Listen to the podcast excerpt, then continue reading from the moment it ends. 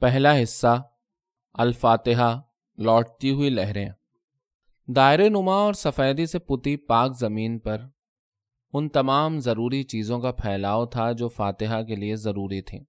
کانچ کے ایک گلاس میں بھرا اچھوتا پانی، چھوٹی کٹوری میں سندل، اس میں ڈوبے گلاب کے پھول، مدھم پڑتے انگاروں والی اود دانی، کاغذ کی پڑیا میں پسا ہوا لوبان اور بیچوں بیچ جلتی اگر بتیوں سے اٹھنے والی خوشبو۔ چھوٹی پھوپھی نے تام چینی کی ایک رکابی میں دو روٹیاں اور حلوہ رکھ کر فاتحہ کے لیے میری جانب سرکا دی۔ میں نے وہ فہرست اٹھائی۔ سب سے پہلے مرزا کرامت بیگ کا نام تھا۔ سال یا سن کی یاد کسی کو نہیں۔ برسوں پہلے کبھی مرزا کرامت بیگ بستر آئے تو پولیس کے داروغہ تھے۔ یہاں آنے کے بعد دو تین برس ملازمت بھی نبھائی۔ ریاست کا دور تھا اور سستے کا زمانہ۔ چاول روپے کا ایک من۔ گندم ڈیڑھ من اور گھی دس سیر کا ملتا۔ مرغ بطخ یا حلال جانوروں کے لیے پیسے خرچ کرنے کی کبھی ضرورت نہیں پڑتی تھی۔ راجا تو ریاست کا ہوگا، لیکن گاؤں اور اپنے علاقے کی تقدیر کا مالک تو پولیس داروغہ ہی ہوتا تھا۔ لیکن ایک بار بستر آنے کے بعد مرزا لوٹ کر واپس نہیں گئے۔ اور اس دھرتی کا موہ اتنا بڑھا کہ تبادلہ ہونے پر انہوں نے نوکری ہی چھوڑ دی۔ تب وہ تنے تنہا تھے، کسی کا بوجھ نہ کوئی فکر۔ کچھ واقف کاروں کی معلومات کے مطابق کنوارے تھے۔ حالانکہ عمر تیس سے تجاوز کر چکی تھی۔ دراز قامت، بھرا پورا جسم، باروب مونچھیں، گندمی رنگت کا متاثر کن ناک نقشہ۔ اکثر کرسی سے محروم ہونے کے بعد آدمی کی اہمیت کم ہو جاتی ہے۔ لیکن یہ بات مرزا کے لیے صحیح نہیں رہی۔ نوکری ترک کرنے کے بعد بھی انہوں نے چوڑیوں کا کاروبار شروع کیا تو ان کے روب دبدبے میں کوئی کمی نہیں ہوئی۔ اتنی اچھی خاصی ملازمت چھوڑ کر یہ چوڑیوں والا مٹیاروں کا دھندا انہوں نے کیوں کر پسند کیا، اس کے بارے میں کئی باتیں کہیں سنی جاتی تھیں۔ ایک کہانی یہ بھی تھی، مرزا کو روز صبح منہ اندھیرے ٹہلنے کی عادت تھی، لیکن پولیس کی ملازمت اس کے لیے ایک بڑی رکاوٹ تھی۔ یہاں تو صبح پریڈ میں پہنچنے کی جلدی ہوتی تھی اور مرزا یونیفارم میں لدے پھندے بہت بے دلی سے پریڈ میں شامل ہوتے تھے۔ یہ شوق اتنا بڑھا کہ دن بدن وہ زیادہ اداس ہوتے گئے۔ بالآخر انہوں نے دو مہینے کی چھٹی لی اور گھر بیٹھ گئے۔ سردیوں کے دن تھے۔ صبح کے وقت اتنا کوہرا ہوتا تھا کہ ہر طرف سوائے کوہرے کے کچھ نظر نہیں آتا تھا۔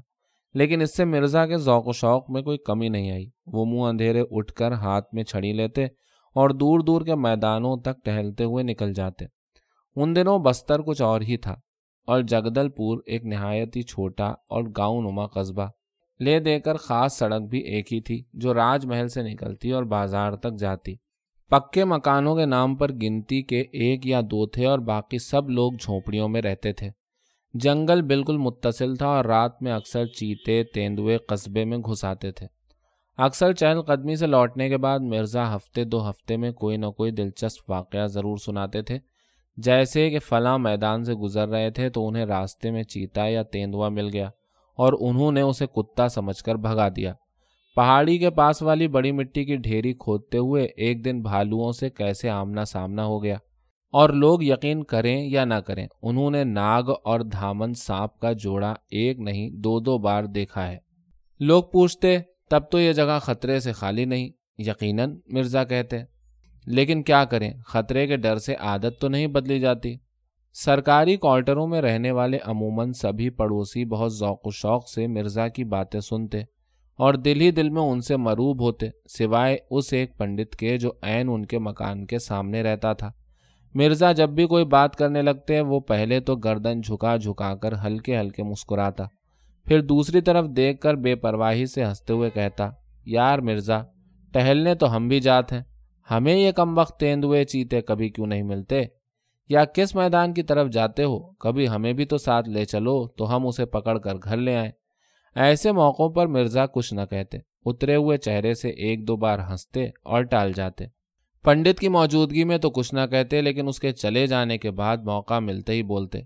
پنڈت ہم سے چڑھتا ہے، پہلے ہم اپنے پینے کے لیے دودھ اس کے یہاں سے لیتے تھے، لیکن اس نے پانی ملانا شروع کر دیا تو ہم نے دودھ لینا بند کر دیا۔ ارے سچائی اور ایمان کا زمانہ ہی نہیں رہ گیا۔ بھائی اچھا مال دے تو تیرے پاس سے ہی لیں گے۔ اس میں کیا ہے؟ پیسے تو کہیں بھی دینے ہی ہیں۔ ان کی چھٹی ختم ہوتے ہوتے ایک نیا گل کھلا اور مرزا کے بارے میں بستی میں بڑی بےحودہ سی باتیں پھیل گئیں۔ حسب معمول اس دن بھی مرزا ٹہلنے کے لیے گئے تھے، لیکن پتہ نہیں کب اور کہاں وہ دودھ والا پنڈت مل گیا۔ اور نہ جانے کیا بات ہو گئی کہ اس دن وہ بہت اداس چہرہ لیے لوٹ آئے۔ لوٹتے ہوئے اجالا ہو گیا تھا اور پاس پڑوس کے سبھی لوگ مسواک مکھاری کے لیے آنگن باہر ہو رہے تھے۔ اور دنوں میں تو مرزا کے چہرے سے تازگی اور خوشی پھوٹی پڑتی تھی۔ وہ چھڑی گھماتے ہوئے کتنوں سے دعا سلام کرتے اور کسی نہ کسی کو کاہلی اور دیر تک سونے کے لیے ضرور چھڑکتے۔ وہ شعر سناتے جس میں صبح جلدی اٹھ کر ٹہلنے کی اہمیت بیان کی گئی ہو۔ لیکن اس صبح نہ تو کسی کی جانب دیکھا، نہ کسی سے دعا سلام کی، نہ کسی کو کوسا اور نہ شیر یا ربائی پڑی۔ گردن جھکائے سیدھے اپنے گھر میں گھس گئے۔ دروازہ بند کر لیا اور تمام دن کسی کو نظر نہیں آئے۔ گائے بھینسوں کو چروائے کے حوالے کرنے کے بعد پنڈت اپنے گھر کے چبوترے پر آ بیٹھا۔ لاٹھی پٹخ پٹخ کر کئی لوگوں کی توجہ اپنی جانب مبزول کرائی اور ہنس کر بولا، ارے، آج بات کیا ہے کہ مرزا نظر نہیں آتے؟ کہاں ہیں؟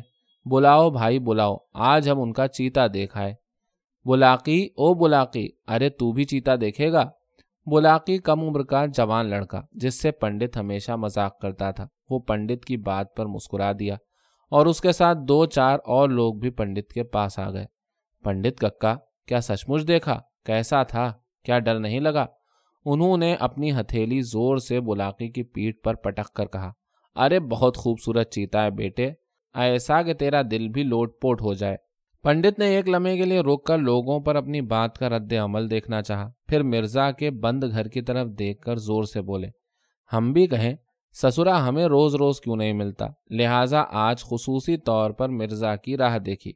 سوچا کہ آج ان کے پیچھے پیچھے چلیں گے۔ ہم پہلے سے تیار بیٹھے تھے۔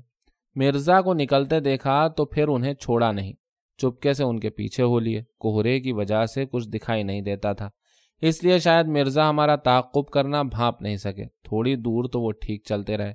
لیکن پھر میدان چھوڑ دودھ والوں کے محلے کی طرف مڑے تو ہمارا ماتھا ٹھنکا۔ ہم نے غلط اندازہ نہیں لگایا تھا۔ یہ کہہ کر پنڈت نے بیڑی کا گل جھاڑا، ایک کش لیا اور تھوڑی دیر مسکراتے رہے۔ لطیف سپاہی نے جسے مرزا پریڈ کے دوران اکثر ڈانٹتے تھے، اشتیاق سے منہ کھول دیا اور ذرا پاس سرک آیا۔ بلاقی کے پیچھے سے کسی نے پوچھا کیا اندازہ تھا آپ کا پنڈت ککا؟ ہم کہیں کہیں ایسا نہ ہو کہ مرزا ہمیں دیکھ لیں اور سارا کھیل بگڑ جائے۔ اس لیے ذرا پیچھے رہ گئے۔ راوتوں اور دودھ والوں کا محلہ تھا اور گھر گھر کے سامنے گائے، بھینسیں بندھی تھیں۔ اچانک ایک گھر کے پاس سے لکڑی کے آہستہ آہستہ پیٹے جانے کی آواز سے ہم چونک کر ہوشیار ہو گئے۔ وہ ایک دودھ والے کے گوٹھن کی بلی کو اپنی چھڑی سے آہستہ آہستہ اور تھم تھم کر مار رہے تھے۔ کوئی پانچ منٹ کے بعد گھر سے شاید کوئی نکلا اور مرزا کے ساتھ ساتھ میدان والی سڑک کی طرف چلنے لگا۔ وہ جیسے ہی کھلے میدان میں پہنچے، ہم نے دونوں کو پہچان لیا۔ اچانک ہمیں دیکھ کر مرزا ایسے ٹھٹکے جیسے سانپ دیکھ لیا ہو۔ بالکل گگی بن گئی۔ ہم نے کہا، کہو مرزا، روز روز یہی چیتا دیکھ کر جاتے تھے کیا؟ مرزا بیچارے کچھ بول نہیں سکے۔ چپ چاپ اپنے ساتھ کی لڑکی کی طرف دیکھا کریں۔ لڑکی؟ بلاقی اور لطیف سپاہی اپنی جگہ پر جیسے اچھل پڑے۔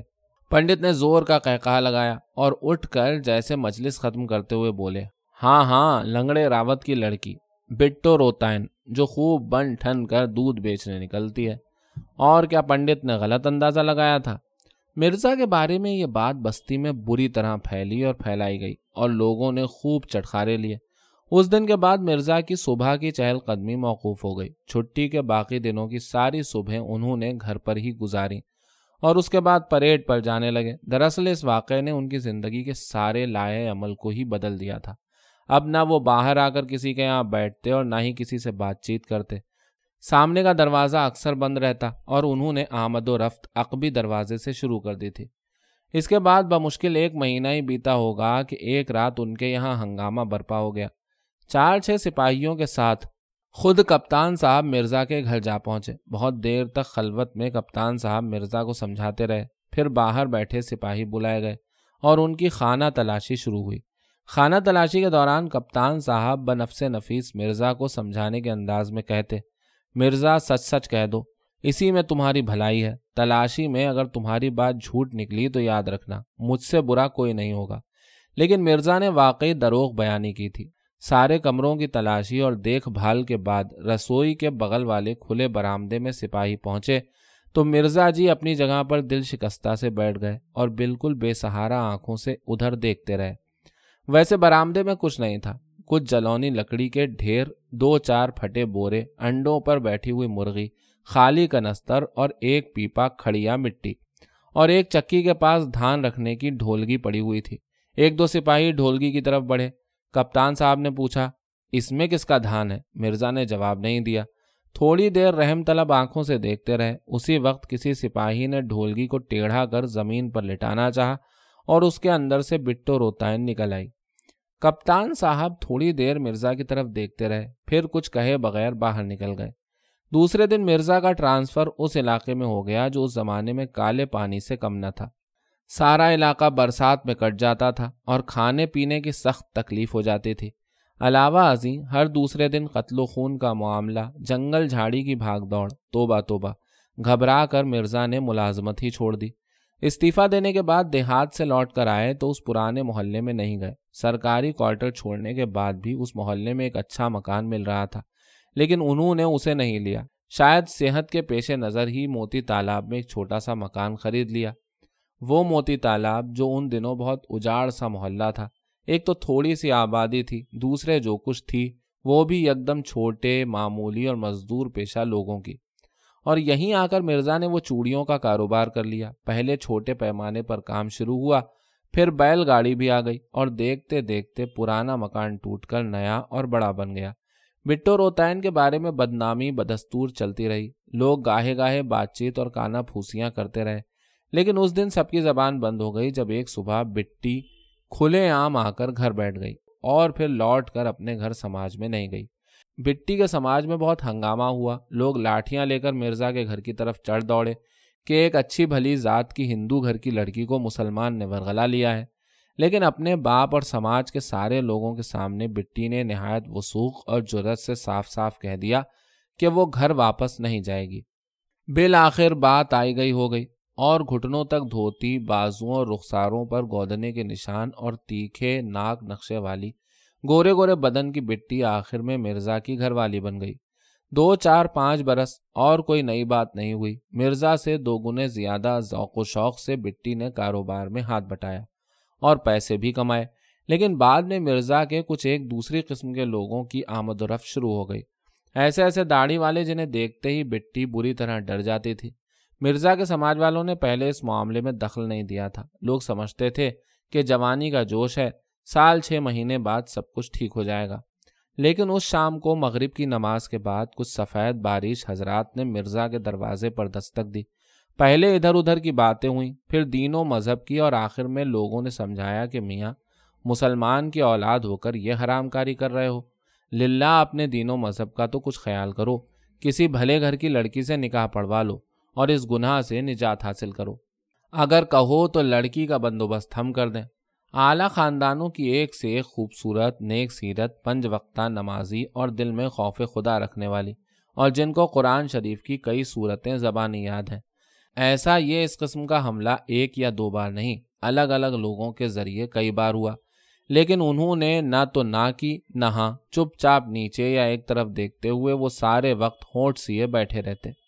لیکن اس رات بیٹی نے دیکھا کہ مرزا اور دنوں سے زیادہ پریشان ہے جب سے مسلمان بزرگوں کے اس طرح کے حملے گھر پر شروع ہوئے، بٹی خود حواس باختہ سی پھرتی تھی۔ باہر کوئی بھی دروازہ کھٹکھٹاتا، اس کا دل بری طرح کانپ جاتا اور وہ سوکھتا منہ لیے دروازہ کھولتی کہ پھر کوئی سمجھانے آ گیا۔ ویسے ایک عرصے تک مرزا پر کوئی اثر نہیں ہوا اور رات جب بٹی انہیں ٹوہنے کے لیے ہنسی ہنسی میں الگ ہونے کی بات کرتی تو وہ بھی ہنس کر اڑا دیا کرتے۔ لیکن ادھر بٹی کئی دنوں سے دیکھ رہی تھی کہ بات شاید مرزا کے من میں گہری اتر گئی ہے اور وہ شب و روز کسی ادھیڑ بن میں لگے رہتے ہیں۔ مولانا اور ان کے رفقا جب گئے تو رات کے دس بج رہے تھے۔ سارے وقت بٹی دروازے کی آڑ میں ساری باتیں سنتی اور مرزا کے چہرے کے اتار چڑھاؤ کا جائزہ لینے کی کوشش کرتی رہی۔ جب مرزا بالکل مزمحل سے آ کر بستر پر پڑ گئے تو بٹی کے صبر کا باندھ ٹوٹ گیا۔ وہ بہت دیر تک سبک سبک کر روتی رہی۔ پھر مرزا سے بولی، میرے لیے تمہاری نوکری چاکری گئی، بدنامی ہوئی، اتنے دکھ جھیلے۔ اب سماج کو بھی ٹھکرا دو گے تو زندگی کیسے بسر ہوگی؟ آخری دنوں کے لیے بھی تو کچھ سوچنا چاہیے۔ مرزا نے کروٹ بدل لی۔ اوندے ہوئے اور دونوں باہوں کے درمیان اپنا منہ چھپا کر چپ چاپ پڑے رہے۔ سنو، تم اپنے سماج کی کسی لڑکی سے شادی کر لو۔ سچ، میں بالکل برا نہیں مانوں گی۔ البتہ مجھے خوشی ہوگی، تمہاری مرضی ہوگی۔ تو میں بھی یہیں کسی کونے میں پڑی رہوں گی۔ ایک مٹھی بھات اور گز بھر کپڑا۔ بس میرے جینے کے لیے اتنا کافی ہے۔ مرزا رونے لگے۔ انہیں روتا دیکھ کر بٹی بھی پھپک کر رونے لگی۔ اسی گفتگو کے ایک مہینے کے اندر ہی مرزا نے مسلم رسم و رواج کے مطابق بٹی سے نکاح کر لیا اور بٹی کا نیا نام رکھا گیا، اسلام بھی۔ اگرچہ کسی نے آخر تک اسے اسلام بھی کہہ کر نہیں پکارا۔ پہلے بیشتر لوگ بٹی ہی کہہ کر پکارتے رہے، لیکن بعد میں وہ بی داروغن کہلائی، تو آخر تک اسی نام سے جانی مانی جاتی رہی۔ پھر بھی اس کی عزت یا رتبے میں کوئی کمی نہیں ہوئی، جب مرزا کے لیے بٹی خود ہی بلاسپور سے کسی مسلم خاندان کی لڑکی باقاعدہ بھی لائی۔ اللہ کی ایسی مرضی کہ جس سال مرزا کی نئی دلہن آئی، اسی کے آخری دنوں میں بٹی کا پہلا لڑکا ہوا اور خوش و خرم مرزا نے اس کا نام روشن بیگ رکھا۔ وہی روشن بیگ جن کے ساتھ اپنا نصیب وابستہ کر کے چھوٹی پھپھی اس گھر میں آ گئیں۔